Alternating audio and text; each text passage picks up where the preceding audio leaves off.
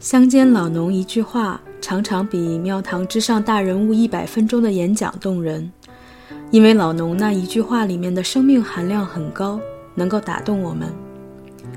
这本书虽然谈很多说话之术，但我相信的不是术，我相信的是先对人和人之间的沟通认真看待，然后得到比较多的力量，比较靠近幸福。